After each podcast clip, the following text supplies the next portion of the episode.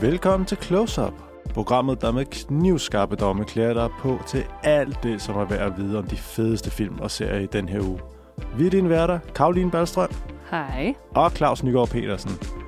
Og Karoline, vi har et lækkert program i dag. Vi har et mega lækkert program i dag. Ja, Jeg prøver på at tænke, at det ikke nødvendigvis er, fordi det har været kvindernes kampdag her den 8. marts. Men det passer simpelthen for godt ind i en arketypisk kvindefortælling, de tre film, vi skal se nærmere på i dag. ja vi tager kvinder i tre forskellige aldre. Vi kører fra præpubertære teenager i Disney Pixar-filmen Rød, over til 20'ernes komplicerede datingliv i øh, gyserfilmen Fresh, og så den modne kvinde, der reflekterer over sit liv i den fabelagtige biograffilm The Lost Daughter. Ja, og til sidst så tager vi lidt andre anbefalinger med på vejen for, hvad der ellers er at finde på streaming og i biografen i den her uge. Men skal vi ikke bare lægge ud med Rød, eller Turning Red, som den hedder på engelsk, en Disney Pixar-film, altså animeret om en ung pige, der hedder Maylin, eller May May, som øh, finder ud af, at hendes familie har lidt af en hemmelighed. Og Claus, når vi siger, at Rød, eller Turning Red, er en Disney Pixar-film, så er det jo, i hvert fald i min verden, langt bedre, end hvis vi bare sagde, at det var en Disney-film. Ja, fordi Pixar, det er et selskab, der er forbundet med kvalitet. Det er Toy Story, det er Monsters Inc., det er alt det, som har gjort din barndom værd at leve. Mm. Og det er jo en del af Disney-koncernen, selvom de opererer lidt autonomt i sit eget lille område derovre. Mm. De har bare et kvalitetsstempel over sig. Ikke? Det er lidt, hvad HBO er for streaming på en måde. at når du har med en Pixar-film at gøre, for det første så ved du, at du kommer til at græde. For det andet er kvaliteten bare helt i top på animationsfronten, hvilket jo selvfølgelig også øh, har gjort, at Pixar var meget interessant for Disney at købe en gang i 2006, hvor det selv så blev endegyldigt. Fordi der sidder jo nogle meget kloge hoveder over hos Pixar. Selvfølgelig lidt an af Pete Doctor, som har stået bag alt, hvad du overhovedet kan forestille dig at komme ud fra Pixar de sidste mange, mange, mange år. Så det her, Turning Red, er en Disney-Pixar collaboration, altså et samarbejde mellem de to. Det betyder jo egentlig bare, at det er inde under Disney-paraplyen. Så det belejligt nok kan udkomme på Disney+. Plus. Den skulle jo faktisk have været i biograferne, men på grund af den der lille omikron-corona-ting, som jeg tror, du måske har hørt om, Mm. så røg den desværre direkte på streaming, og det er jo ærgerligt, fordi det er... Åh, oh, det er Pixar, når det er rigtig godt. Når man rigtig kommer ind, og så lige får fat i hjertestrengen, og så er de træk, træk, træk, træk, træk, dans min lille dukke. Og grunden til, at de er så formidable til at gå ind og trække hjertestrengene, det er fordi, de går ind og arbejder med nogle genkendelige emner. Altså, alle mennesker har jo været barn på et eller andet tidspunkt, og så for mange, så er de jo gået over i noget voksenliv. Og så tænker man lidt over sådan, ej, jeg kan huske den gang jeg var barn, ej, tingene var bare så enkle og så simple på den måde. Der er noget genkendeligt og i det her skil mellem barn og voksen og længsel efter både den ene og den anden. Børnene vil altid gerne være voksne, og voksne vil næsten altid gerne være børn igen, fordi det er så stressfrit på en eller anden måde, ikke at skulle bekymre sig om regninger og alt muligt. Det er sandsynligvis også det, som har ligget til grund for skabelsen af den her Turning Red. Øh, Domichi, som er skaber og instruktør, har arbejdet sammen med en Julia Cho, som har helt klart lavet sig inspirere af deres respektive baggrunde. De er begge to af asiatisk afstamning, og øh, den her film handler jo egentlig også om det her med at vokse op i en asiatisk husholdning, og der kommer nogle ofte lidt stereotypiske øh, forudindtagelser om, hvad det så medbringer. Og det rammer også May May, hovedpersonen i Turning Red, som godt nok bor i Canada, men som har det her kanadisk-asiatiske bagland. Hun er en 13-årig pige. Stor 13. Meget stor 13, ja. Hun er rigtig glad for sine boybands, og hun er rigtig glad for sine veninder, og hun er faktisk også glad for sine forældre. De har ikke det her klassiske teenage clash endnu. For i løbet af Turning Red går det jo op for mig, at ja, det måske ikke er verdens undergang, hvis man er lidt anderledes, end hvordan ens forældre måske gerne ser en. Og det der med at gøre sig selv til sine egne, er bestemt et stort tema. Man behøver ikke for enhver pris at være bedste venner med sin mor. Nej, men det kan være en hård lektie at lære. Alt det her, at skulle navigere i 13-årslivet, bliver mere besværligt for May efter at hun finder ud af, at hvis hun bliver meget oprevet, hvis hun bliver sur eller øh, sådan super excited, så bliver hun til en kæmpe mæssig rød panda. Velkommen til voksenlivet. Ja. Um, og det er jo selvfølgelig en stor, flot metafor for øh, det her præpubertære overgang til puberteten. At hvis hun ikke kan finde ud af at styre sine følelser, så bryder helvede altså løs. Og det er en ting, som kun rammer kvinderne i hendes familie. Hvilken familieforbandelse. I trailerklippet her kan vi høre, øh, hvordan May hun finder ud af, at øh, det her, det er altså noget, hun skal til at lære at leve med. It's gonna be me. Is everything okay? I'm a gross red monster. Don't look at me. Stay back. This happened already? What did you say? Our ancestors had a mystical connection with red pandas. Are you kidding me? This little quirk runs in our family. My whole life I've been perfect little May May. But maybe I like this new me. Mama's girls.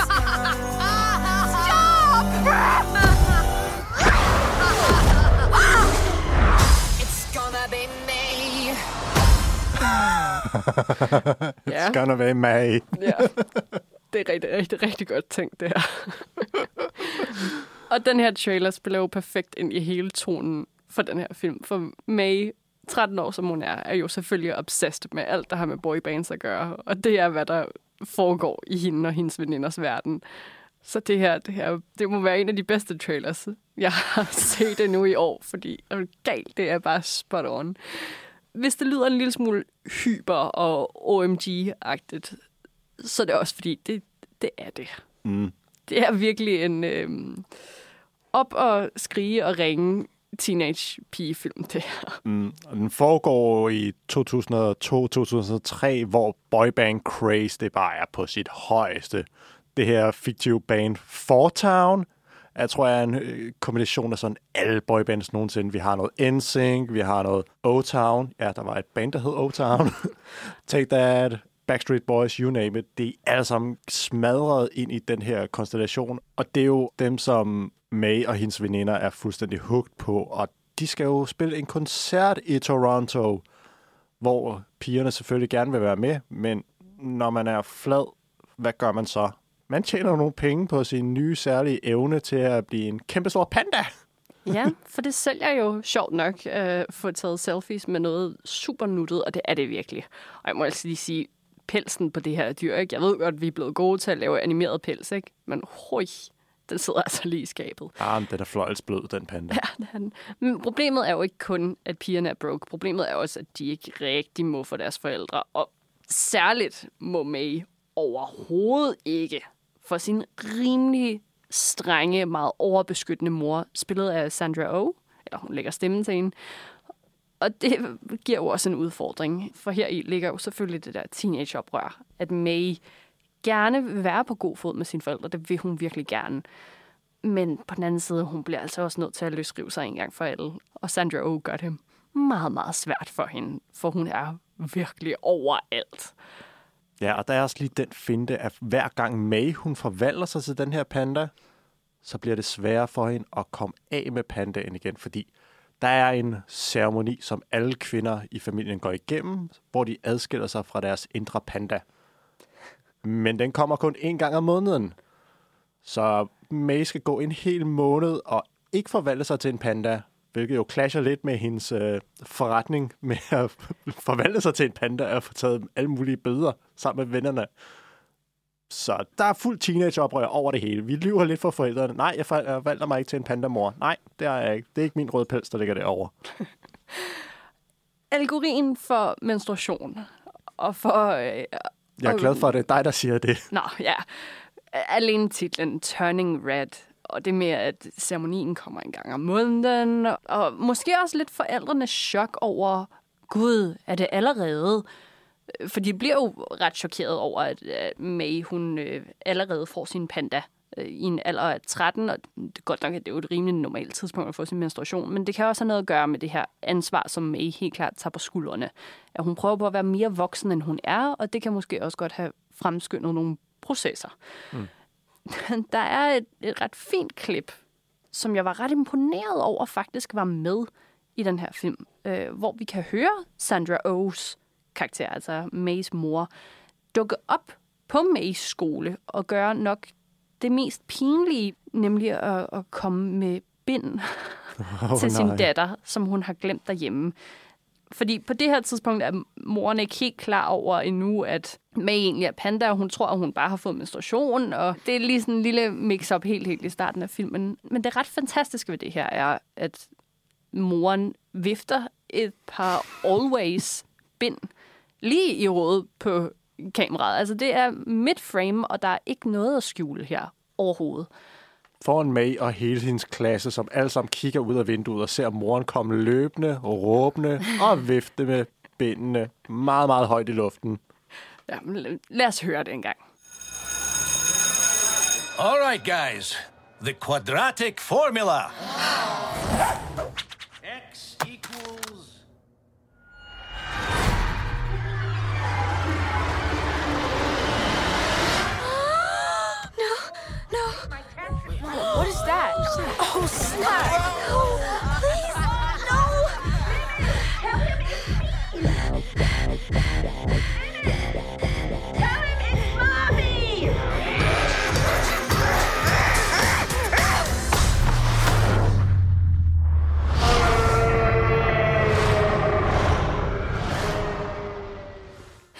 Man kan virkelig høre, at det er en, en horror-oplevelse for hende, det her. Ikke? Og selvfølgelig til sidst, det der ikke måske er, at hun fuldstændig mister sit temperament over ren pinlighed over sin mor, og så bliver til en stor rød panda. Jeg synes bare, det er ret fantastisk, at vi i en film, der kommer til at komme så bredt ud. Ja, mm. godt nok var det meningen, at den skulle have biografpremiere. Men nu kommer den på Disney Plus og bliver muligvis set af endnu flere af den grund. Vi har sgu et par bind, der bliver viftet lige op i hovedet på seeren. En gang for alle. Og til en virkelig ung kvinde, mm. der ikke har styr på det her endnu, og som synes, det er meget, meget pinligt. Det er det jo selvfølgelig ikke, men det her skal jo også forestille at være helt, helt i starten nullerne. Og der er snakken også en anden, end vi heldigvis nu har i dag. I Danmark i hvert fald, men for hele resten af verden, så er det her jo stadig desværre så tabubelagt, at det her er jo nærmest utænkeligt. Og skaberne af filmen troede også meget, meget langt hen ad vejen, at det her var en scene, der ville blive kottet, og blev helt enormt lettet, da de fandt ud af, at den fik lov til at blive. Og som en lille ekstra krølle, så er det her faktisk den første film, som kun er instrueret af en kvinde for Disney Pixar. Der har været en, en co-instruktør på Brave. Mm. Forfærdelig film. Åh, oh, gud. Den med hende, uh, Merida, den rødhårede Endnu en rødhåret heldinde. Ja. Og super ringe. Øhm, den, var, den var ko-instrueret af en kvinde. Mm. Men den her gang, all female, så kører vi. Og faktisk, oj, Du, nu har, kører du vi. kører fakta nu. Instruktøren Shi, hun har faktisk også skrevet og vundet en Oscar for Bao, som nok er en af mine yndlingskortfilm nogensinde, som også handler om en asiatisk kvinde, der har meget svært ved at lade sin søn godt nok gå og lade ham udvikle sig, og i stedet så øh, forvandler hun ham til en stor bagebolle, som hun så fint kan gå og dampe og tilberede derhjemme, fordi han skal i hvert fald ikke få lov til at slippe ud af huset og flyve for redden. Indtil han bliver spist. Ja, lige indtil han bliver spist, ja. Det er virkelig, er du sindssygt, det er også bare en konge kortfilm. Galt, den er god. Det er virkelig også det der klassiske Pixar. Kan den få dig til at græde på under syv minutter? Hvis ja, så er det højst sandsynligt en Pixar-film, du er i gang med at se. Åh, oh, god, øh, god observation. Jamen lige siden op, og den der åbningssekvens med Carl og Ellie, så tror jeg, det har været... Ja, det, det har Stop. vist været kanon lige siden dengang. Du skal græde inden for syv minutter. Ja. Turning Red er jo også et, et stort familiedrama, og det giver virkelig plads til nogle enormt sjove sekvenser. For det er nok så meget, som det her er banebrydende, det er det virkelig, at vi får lov til at se et bind. Det er også fjollet, at man overhovedet skal sige sådan, ikke? Men at vi får lov til at se det, er jo én ting. Men hvad jeg virkelig har taget med mig fra den her Turning Red, er, hvor sjov den er. Mm. Altså, jeg var flad af grin hele vejen igennem. Jamen, du sagde, da, mens vi så den, at et, du skulle skrive til dine veninder, og du skulle også skrive til din mor. Ja. jeg savnede den virkelig meget. Ja. Hvad er det i veninderelationen, som øh, du synes, den gør rigtig godt? Der ligger måske også noget i, at øh, Never Have I Ever på Netflix, det øh, indisk-amerikanske drama, kan du huske den? Ja, det er virkelig to spidse sæsoner. Ja. Helt genialt. Ja. Og det er en til en den samme vibe. Det har også noget at gøre med, at hovedskuespilleren i den serie mm. lægger stemmen til en af Mays rigtig gode veninder. Mm. Og de der veninder, de er også bare lige så du ved, ikoniske de der boyband-figurer kan være med, at der ligesom er den introverte og den ekstroverte og den lækre og alt sådan noget. Det samme gælder for veninderne, og det er jo sådan en klassisk move med, at alle kan spejle sig i minimum en af dem, ikke? Ja, Åh, oh, men det kan man. det Ej, kan man. Det kan Hvem man. er du? Jeg er nok med. Du er med. Ja. Nå. Er det cheesy at kaste sig selv som hovedrollen? Er man ikke hovedrollen i sin egen historie altid? Uh, sure, Claus. Så siger vi det. Jeg kan blive ved med at tale godt om den her film. Altså, en anden ting, ikke? Ja. Billie Eilish og Phineas Ja. har jo lavet musikken til boybandet. Så hver eneste gang, at boybandet de synger en fucking sang, som oprigtigt er sådan nogle... Altså, de er virkelig cheesy. Mm. Sådan noget One True Love, men stavet med et et-tal, og sådan Nobody Like You, bare et u, ikke? Altså sådan... You, åh. you skal konsekvent stave som bare bogstavet. Ja. Ej, det er, det er så... Cringe er det bedste ord for det overhovedet.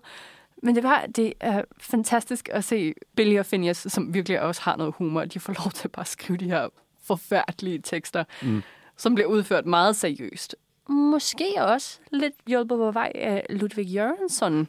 Åh, oh, hvad er det nu, han lige han er? Ja, først så vil du nok tænke øh, Black Panther, Ah, øh, Creed mm. og bestemt også Mandalorian, ikke? Dun-dun-dun. Ja, præcis.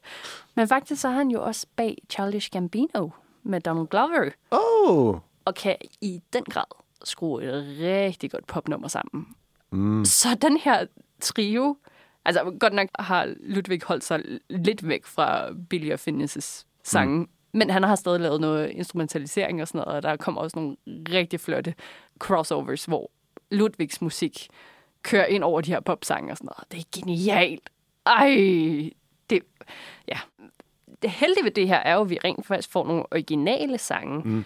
som også er integreret i filmen, fordi der er sådan en kedelig tendens til, og det kan vi jo godt begynde at snakke om nu, når Oscars er på vej, at ofte så er sange jo bare sådan nogle, der kommer på end credits mm. og kører, imens folk er ved at forlade salen.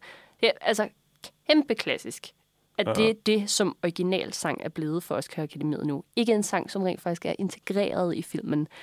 Hvilket jo mm, måske også ofte falder til musicals, hvis det endelig skulle være. Ja. Men det er muligt at have integreret sange, uden at det er en musical. Mm.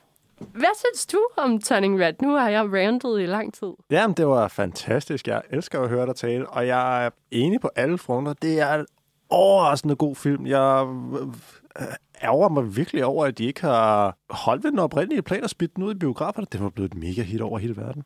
Altså, der er humor, der er drama, alt, hvad man kan, hjertet kan begære.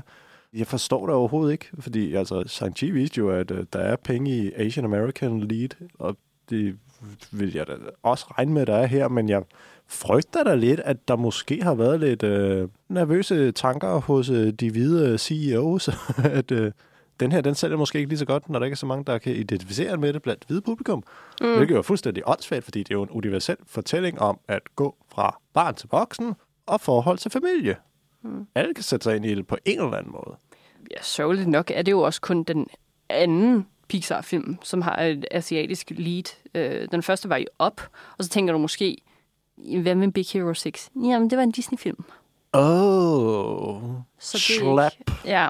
Så den eneste tidligere lead, vi har, det er faktisk øh, den lille dreng i Up. Og så nu, altså May i Turning Red. Som sagt, jeg er jo lige så begejstret som dig. Jeg er oppe og, jeg er oppe og snus til de seks stjerner. Mm. Jeg er ikke helt deroppe, men du er måske. Ah, jeg vil sige lige akkurat ikke. Nej. Øhm, og det, det er måske lidt plat, men det falder og står med, at jeg græd faktisk ikke. Nej. Um, det er der heller ikke super meget lagt op til.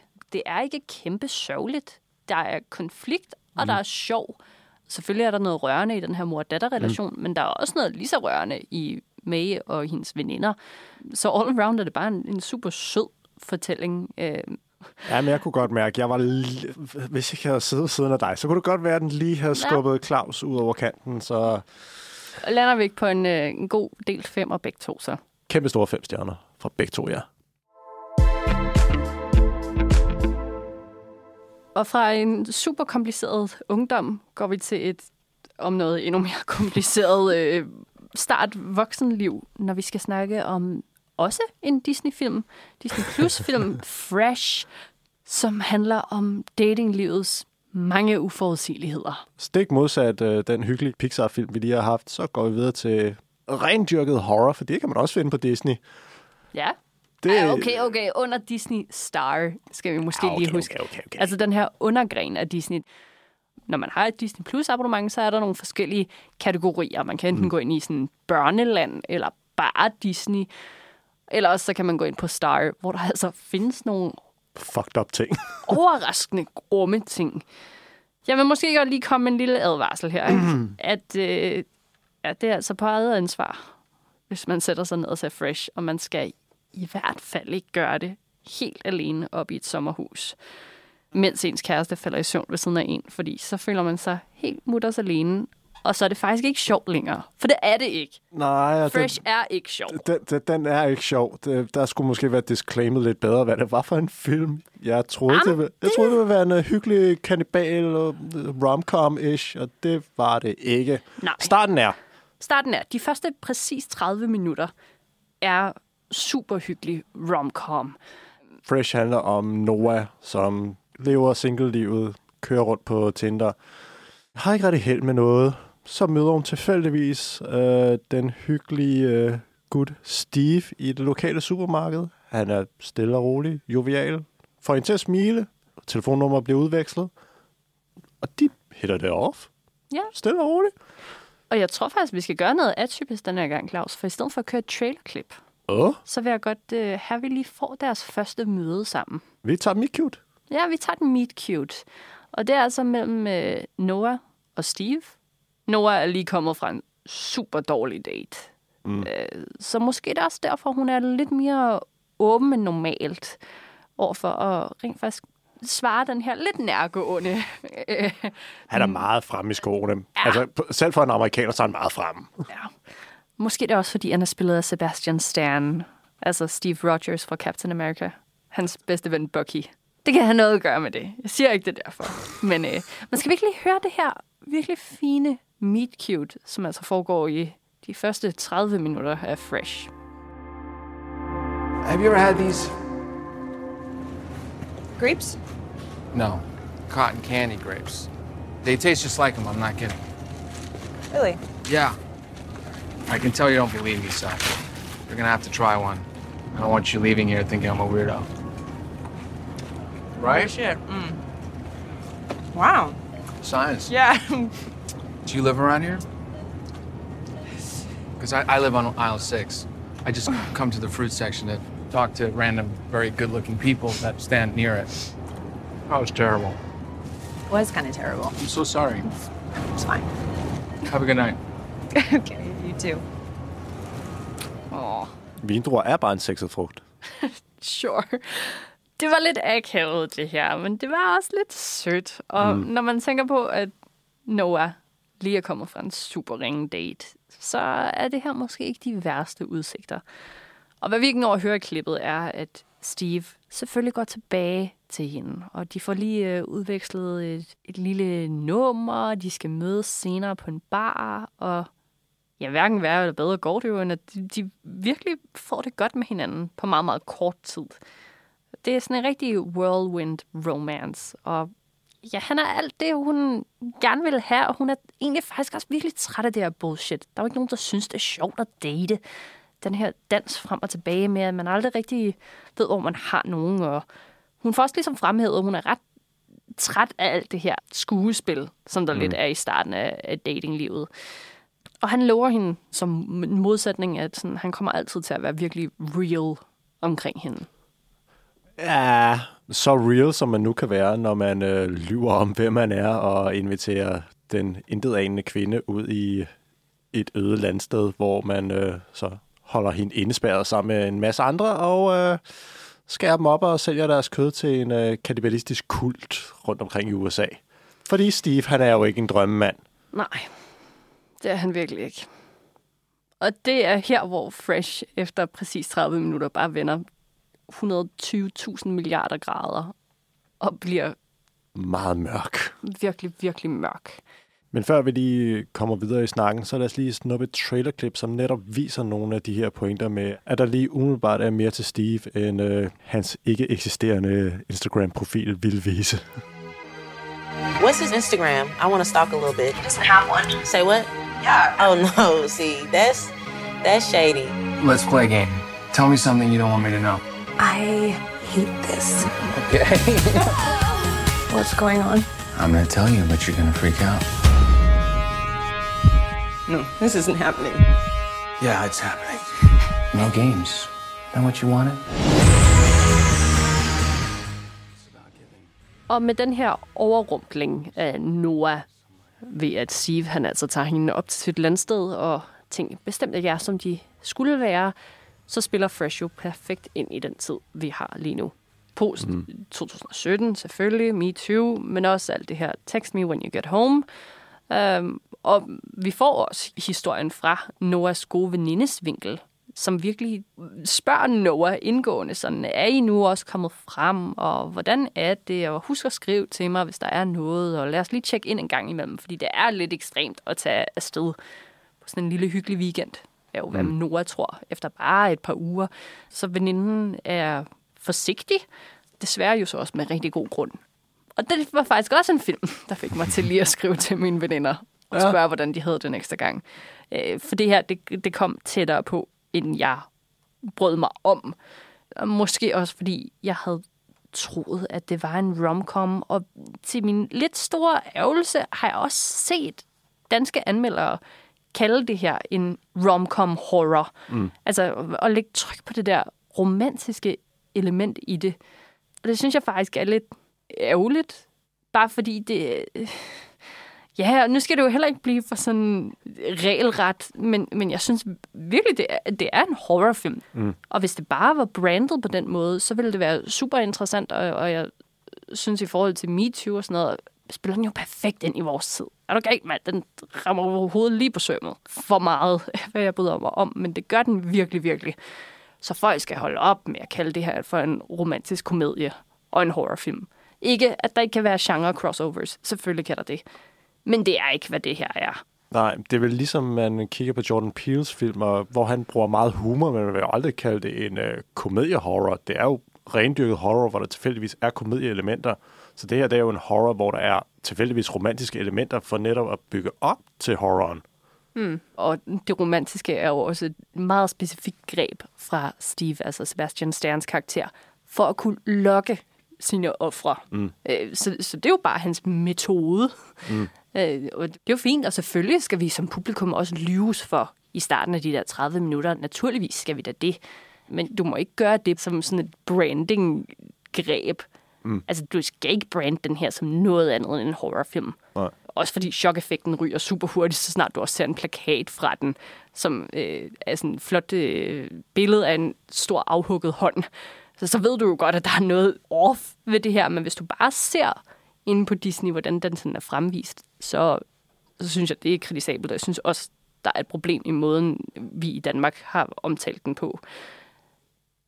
Det var jo så bare mig, der lige øh, lavede en lille varedeklaration her. Men Claus, du har jo sindssygt godt styr på dine horrorfilm. Du har også skrevet speciale om Final Girls, altså de der stakkels kvinder, som altid er de sidste til at overleve alle de der sindssyge mordere, der er efter dem og deres venner. Hvad er det her for en film? Fordi nu er der virkelig mange elementer indover, og godt nok er jeg sur, men tager jeg fejl i, er det rent faktisk en horrorfilm? Og hvis det er, hvad er det så for en slags? Jamen, det er en horrorfilm. Den fik mig faktisk til at tænke på en øh, lidt mere komedie romcom film som kom i 1993, der hedder Hjælp, min kone er en slagter, som handler om den her gut, der tilfældigvis møder en kvinde, som er slagter, men som muligvis også er en seriemorder. Men der er det meget forankret i alt det humoristiske i situationen. Der er ikke noget uhyggeligt overhovedet. Og jeg tror lidt, der måske er nogen, der har haft den i baghovedet, da de har set den her. Det var i hvert fald det, jeg fuldstændig gjorde mig selv skyldig i, da jeg hørte om præmissen for det her, og bare så plakaten. Fordi der var lidt sort humoristisk i det, så jeg tænkte, det var lidt den vibe, den ville gå hen i. Men for helvede, det er en meget, meget anderledes film. Der er ikke en snært af humor. Og Noah er en meget klassisk Final Girl. Noah spillet af Daisy Edgar Jones, som vi jo alle kender og elsker fra Normal, Normal People. ja. Normal People. Det er ikke første gang, vi nævner den i den her omgang. Nej. Åh, oh, Normal People. Verdens bedste serie, som DR3 købte. så vi alle sammen i Danmark kunne se den. Og mit kæreste par sådan et, will they, won't they? Ej, hvor man græder til sidst den. Holy fuck. Nå, ja. Noah, spillet af Daisy Edgar Jones. Hun er en final girl. En moderne Final Girl, fordi hun er ikke den klassiske, meget måske lidt aseksuelle, lidt øh, jomfruelige øh, Final Girl, som sådan er lidt i mellemting mellem kvinde-mand-stadiet, hvor alle kan identificere sig på en eller anden måde, især det mandlige publikum, fordi de åbenbart prøver at sætte sig selv i hendes sted. Hvis man tror på forskellige teoretikere, der påstår det. Men hende her, hun er helt klart kvinde først og fremmest. Mm. Der bliver spillet på hendes kvindelighed, og der bliver spillet på, at selvom hun er ham fysisk underlegen, fordi de har direkte konfrontationer, hvor man godt kan se, at han er fysisk stærkere. Han er også super jacked, Sebastian Stan. Jeg ved ikke, hvad det er, han har trænet, men det Vi er Meget alle sammen på det. meget effektivt træningsprogram. Sign me up. Og selvom der er det, så bliver der stadig også fremhævet, at hun er en meget, meget intelligent. Mm. Hun øh, læser meget hurtigt, at for at overleve det her, så er hun nødt til på en eller anden måde at gå ind i spillet, fordi han har et eller andet svagt punkt for hende af en eller anden grund. Han bliver ved med at sige sådan, alt det, jeg sagde før vi kom herud, det mente jeg. Mm. Så hun går med ind på lejen, og det er en Final Girl-ting med, at vi går ind og finder, hvor er min udvej fra det her helvede, og så prøver jeg at udnytte den udvej alt, hvad jeg overhovedet kan. Og så sparker hun også pænt meget røv. Mm. Det gør en Final Girl. En Final Girl skal kunne øh, svinge en kniv og en kæp, eller hvad end redskab, du har til rådighed, for mm. at nakke din øh, morter. Hvad er det så ved det her, der gør den så grum, som den er? Øh, fordi igen, altså kannibalisme, ja, det kan være blandet ind med nogle andre genrer. Vi har også Sweeney Todd for eksempel. Det er en kannibal musical film. altså, jeg har da også set kannibalisme før, uden at det vendte sig så meget i maven på mig, som det gjorde den her gang. Hvad, hvad er det, der sker her?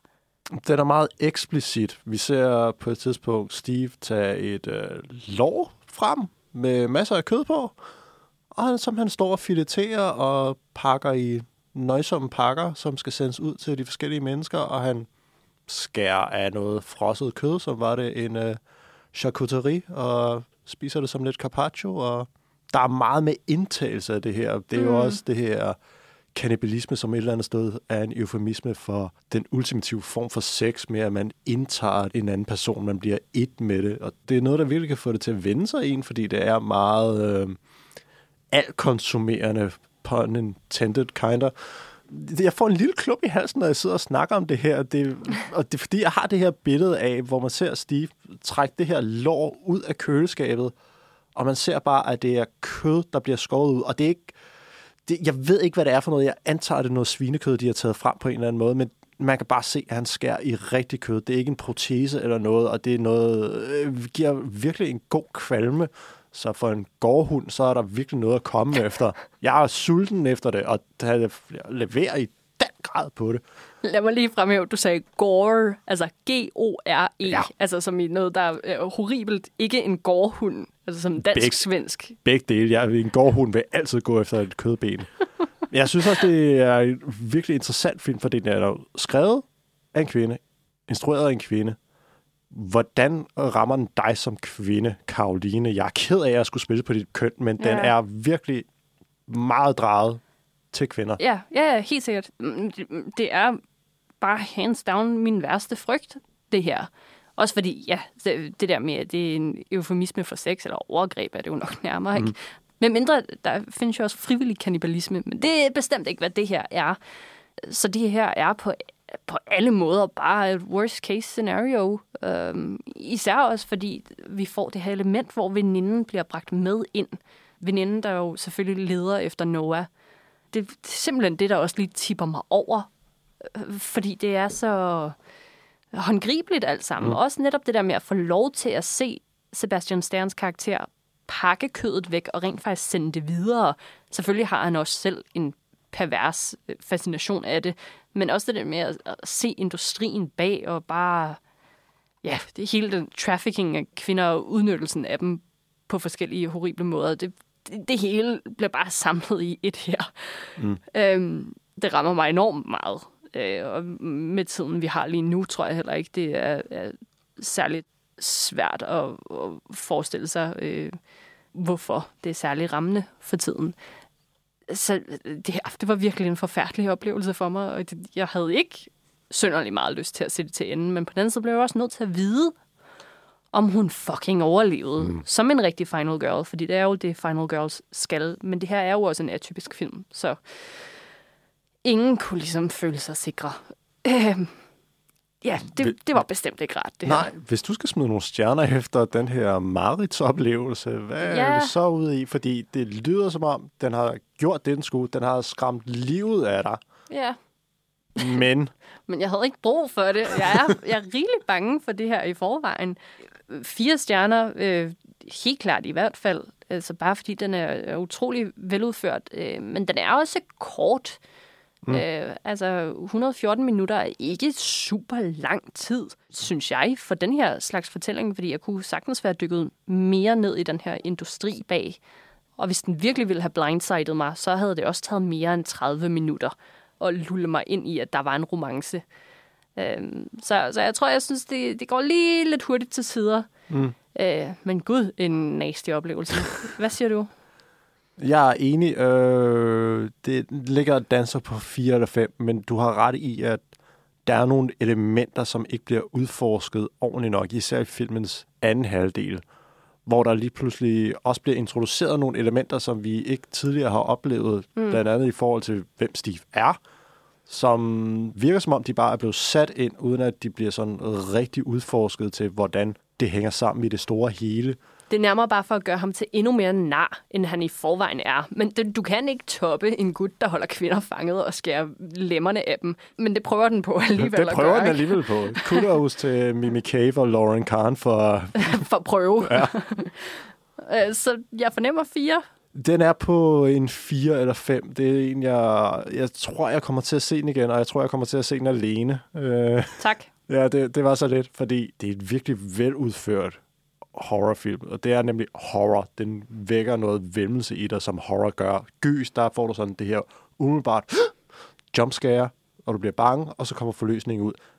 Den her, det er horror, som sidder i dig lang tid efter, fordi bare det, at vi sidder og snakker om nu, jeg kan stadig mærke på dig, at du, øh, han sidder i dig, og du er ikke glad for det. Nej, det er jeg sgu ikke.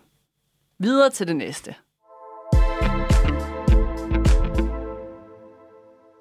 Hvad, Claus, er du klar til dit værste forældremarit nogensinde? Åh, oh, er min mor kommet i studiet? Nej, vi skal til The Lost Daughter med Olivia Colman Ah. og Dakota Johnson Og den fabelagtige Jessie Buckley. i Maggie Gyllenhaals, altså Jake Gyllenhaals søsters debutfilm. Filmen handler om akademikeren Leda, spillet af altid fabelagtige Olivia Colman, The Queen herself. som er taget til ned i et ubestemt sted i Grækenland for at have en arbejdsferie.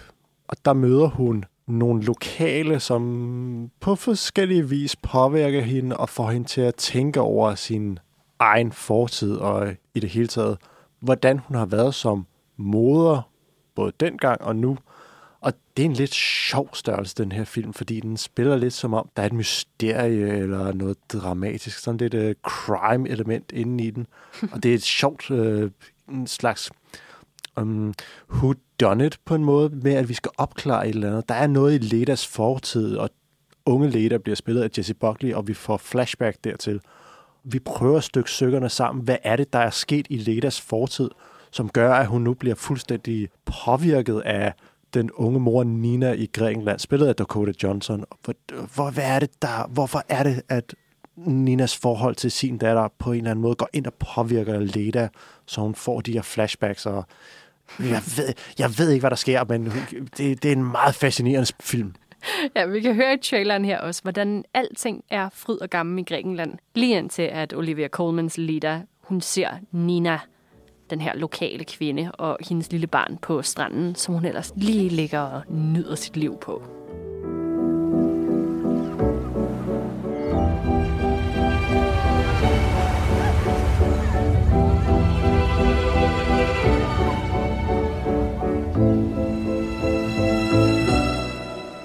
Get up!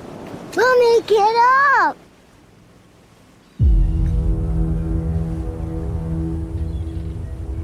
You don't have kids? Yes, I have two daughters. What were your daughters like when they were little?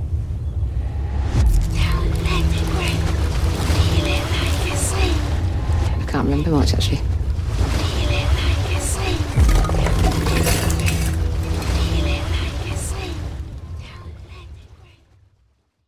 Åh, oh, men jeg elsker, hvad du siger med, at der må være et mysterie bag det her. Fordi, hvordan kan der være nogen anden grund til, at en kvinde, hun lige pludselig får det mærkeligt over at se børn, og der må ligge noget bag, hvis en mor har et off-forhold til sine egne børn, og der må være en grund til, at hun får dårlig samvittighed, når hun tænker på sine døtre, og der må være en grund til det hele det kunne jo også bare være, at hun var et menneske, der havde fået virkelig meget nok. Og måske har hun lov til at fortryde nogle gange, at hun overhovedet fik børn og blev nødt til at sætte sit eget liv og sin karriere fuldstændig til side. Der er jo ikke altid en grund til alting. Men flot nok prøver The Lost Daughter med Maggie Gyllenhaal som instruktør virkelig at spille ind i det her med, at hvis en kvinde, hun gør noget atypisk, særligt omkring sine børn, så må der være en grund. Altså, det må virkelig, der må ligge noget dybere bag, og det hele kan forklares, og ja, det, det kan ikke bare være lige det allermest logiske, som ligger lige til højre foden, nemlig at nogle gange er børn nogle fucking idioter, og at de skulle aldrig være blevet født. Fortæl mig lige din ærlige mening omkring den her film. Jeg ikke holde dig tilbage nu. Uh, jamen, min ærlige mening er jo måske også lidt en lille smule blandet, fordi jeg var simpelthen så forvirret, da jeg så mm. den her. Det er, er virkelig en film, der kører på en blind side. Lidt apropos Fresh, hvor det hele lige tager en drejning. Det, det er virkelig, hvad man forventer af den her film. At der må komme en drejning på et tidspunkt. Og at Olivia Colman nok også er et af de mest nuancerede mennesker i hele verden, gør det bestemt heller ikke nemmere at navigere i. Nej, det er virkelig en kameleon, fordi hun signalerer med sin krop ubehag hele tiden. På nær, når hun flytter med øh, den uh, lokale tjener øh, Will, spillet af hvem andre end Paul Mescal fra Normal, Normal People. People! Nemlig. Normal People, den bedste serie, DR3 nogensinde har indkøbt. Ja, yeah, Normal People. Ja, mm. når Olivia Colman flytter med ham, så øh, ser det helt okay ud. Men derudover, så ligner hun virkelig bare en, der er i kronisk mental smerte. Ja, der, man kan virkelig fornemme, at der foregår noget inde i hovedet på hende, som fysisk gør ting ved hende. Altså hun siger også direkte, at hun overhovedet ikke øh, spiser, og det, hun glemmer at spise. Det er jo også et tegn på, at der er mange ting, som man er fuldstændig opslugt af, så man overhovedet ikke kan koncentrere sig om at tilgodese sine egne behov. Og vi har jo et klip, der perfekt illustrerer det. Vil du øh, cue den op, Karoline? Ja, det kan jeg da i hvert fald godt. Her hører vi Olivia Colmans karakter blive konfronteret med den her fortid, som hun ja, begynder at få flashbacks fra, men som hun virkelig også prøver på at slippe af med, fornemmer man. Øh, Nina, altså den her unge mor på den her lille, ellers idylliske ø, øh, hun har sit grædende barn i armene og, og brokker sig nærmest sådan lidt over, at pyha, det er virkelig en hård omgang, det her var. Hvor til at øh, Ninas god ven, så spørger Olivia Colman sådan, Nå, men var dine børn også sådan, da de var små? Altså bare sådan en normal lille small talk. Øh, fordi det er jo en lidt en akavet situation, når et barn hyler så meget. Og øh, ja, det spørgsmål, altså hvordan var det egentlig, da du var nybagt mor? Det reagerer Olivia Colmans karakter bestemt ikke særlig godt på. What were your daughters like when they were little? Were, they like this willful little creature? I honestly, I can't remember much actually. Oh, no, you can't forget anything about your own children. Is that your experience? I just mean, did your daughters give you a hard time when they were little? I just don't remember. You okay? She doesn't remember. I was very tired. So, excuse me.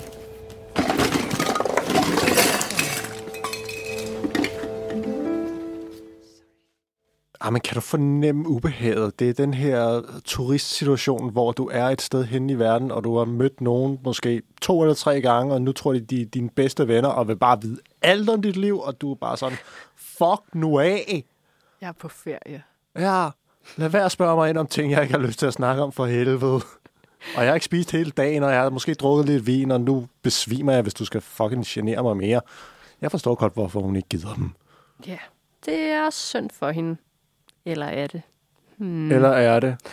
Virkelig velfortalt historie, der opererer i flere forskellige tidslinjer og med tre exceptionelle hovedkarakterer. Jeg vil sige tre exceptionelle hovedkarakterer, fordi vi har Lida, som er i to forskellige tider, og så har vi Nina, som på en eller anden måde er den her katalysator for alt, hvad der sker. Fordi jeg kan ikke rigtig finde ud af, om Lida begærer hende, fordi der er virkelig nogle kameravinkler, som øh, zoomer meget tæt ind på Dakota Johnsons krop på en måde, som... Er det meget mig, der har et male gaze på, eller hvad er det, der sker her? nej, nej, det er rigtigt nok, at der er helt klart noget... Øh, altså for det første ser Dakota Johnson jo enormt godt ud i det der hav af badedragter, hun har med. jeg ved ikke, hvor mange hun har pakket. En til hver dag. ja, øh, men nej, der er, der er helt klart noget gaze fra Lida øh, mod hende også. Øh, selvfølgelig også noget misundelse mm. øh, i den her yngre kvinde, der ser brandgodt ud. Øh, men, men det virker også virkelig som om, at det er gensidigt. Der er noget fælles fascination, mm. som er, er meget spændende. Der er også noget sjovt i det der med Coleman, som jo har spillet øh, Queen Elizabeth i The Crown, igen bliver kastet ud i det her med at skulle arbejde med et yngre jeg. Fordi godt nok vil jeg sige, at Jesse Buckley som en ung leader helt klart øh, efterligner Olivia Colman, men det er jo et stort teamwork, mm. når, når du har en karakter, der er splittet i to tider. Det, det kræver helt klart noget af begge skuespillerinder. Øh, så det, synes jeg bare altid er en fornøjelse at se Olivia Colman i nok en af de sværeste discipliner. Det der med at skulle spille en karakter sammen med en anden. Mm. Oh, det er altså ikke for nybegyndere. Det er måske også derfor, at uh, Oscar-akademiet har til gode set The Lost Daughter rimelig pænt. Begge leaders nomineret. Ja, begge leaders er nomineret. Det er altså ret sjovt. Mm.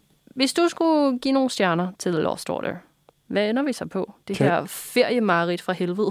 Am kæmpe fem stjerner. Det er en vanvittigt godt fortalt film, og som spiller på det her mysterieelement. Hvad er det, der sker? Det er det, der er drivkraften, fordi filmen starter ud med, at vi ser Olivia Colman falde om i vandkanten med lidt rødt ned omkring maven. Er hun blevet skudt? Er hun blevet stukket? Hvad fanden sker der? Dør hun nu? Skal vi se det hele med, at hun leder op til en dødsøjeblik? Og normalt så hader jeg, når film gør det her, men jeg synes, det bliver virkelig veludført her, så jeg har intet imod det. Det er en virkelig godt spillet film, og det er en godt instrueret film, og det er en lækker lydside, som også kører på det her lidt neo-noir-agtige med, at der er lidt stryger, der er lidt øh, jazzet. Jeg fornemmer næsten, at jeg er en eller anden snusket bar et eller andet sted, men det er blevet sat hen til en græsk ferieø. Det, åh, der er gangster. Ja, der er lidt af det hele. Altså jeg vil sige, hvis man godt kan lide White Lotus fra mm. HBO-serien fra forrige år, som virkelig viser white privilege på det værste, ikke? Og så måske også Tully med Charlize Theron. Oh, ja. En film om, hvordan et lille nyfødt barn også bare kan køre deres mødre helt ud på kanten, hvor de ikke kan kende sig selv længere, så er uh, The Lost Daughter helt klart noget for en. Mm. Uh, store, flotte fem stjerner herfra. Er du sindssygt et godt håndværk. Og Maggie Gyllenhaal, du laver bare en film mere på min regning. Og du, du fronter den simpelthen? Jamen, jeg skal nok betale. Åh, oh, shit, mand.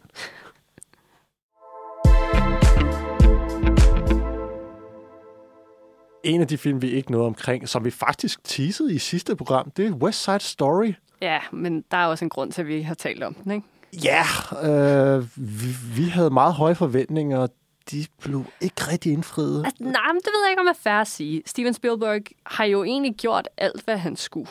Mm. Han, han gjorde præcis, hvad jeg kunne have drømt om ved en restauration af den her klassiske Romeo og Julie-fortælling. Det er en gammel historie, nye klæder. Selvfølgelig øh, har den fået en kolossal overhaling. Men altså, ja, så smuk som den er, fik jeg nærmest mere lyst til at se Lin-Manuel Miranda's In the Heights, og den har jeg ikke lyst til at se. Der er noget vildskab og uforudsigelighed i Lin-Manuel Mirandas film. Steven Spielbergs West Side Story. Det er en meget sikker Hollywood-film. Ja. Jeg fik uh, associationer til en anden film, han lavede for et par år siden, The Post. Også en virkelig klassisk Hollywood-film. Virkelig gedint håndværk, men ikke en, der blæser ind bagover fuldstændig. Og jeg føler, at vi er på et tidspunkt i filmhistorien, hvor vi godt kan tillade os at sige, fedt nok, du kan lave noget godt håndværk. Men hvis ikke det er mere end det, så belønner vi det heller ikke med vores tid. Den eneste grund til, at man altså, måske lige burde sætte et lille spørgsmålstegn ved, hvad du lige sagde, ikke? det Nej. er, jo, det er danse-performancen. Ja, Fordi jeg har, altså, huh, de, Hvad siger den gamle danser? um, den jazzballet, der også bliver flænget af her, ikke, er for sindssyg. Holy cow, et cast af dansere, de har fået med. Og selvfølgelig kostymerne, cinematografien, sætsene, det hele, lydsiden. Åh, altså, wow, den her nyindspilning er fantastisk. Men hvad skal vi bruge det til? Tekniske side, alt er, som det skal være, men der er et men, og det er det men, som er lidt irriterende. Den er bare uinteressant. Så ja. længere er den heller ikke. Og jeg synes faktisk heller ikke, vi skal tale mere om den så. Man kan Ja. se den, hvis man vil, på Disney+. Plus. Gør det da, hvis du ikke hellere vil se formidable Turning Red eller Super Scary Fresh. Det gør du bare. Det er dit eget valg. Mm.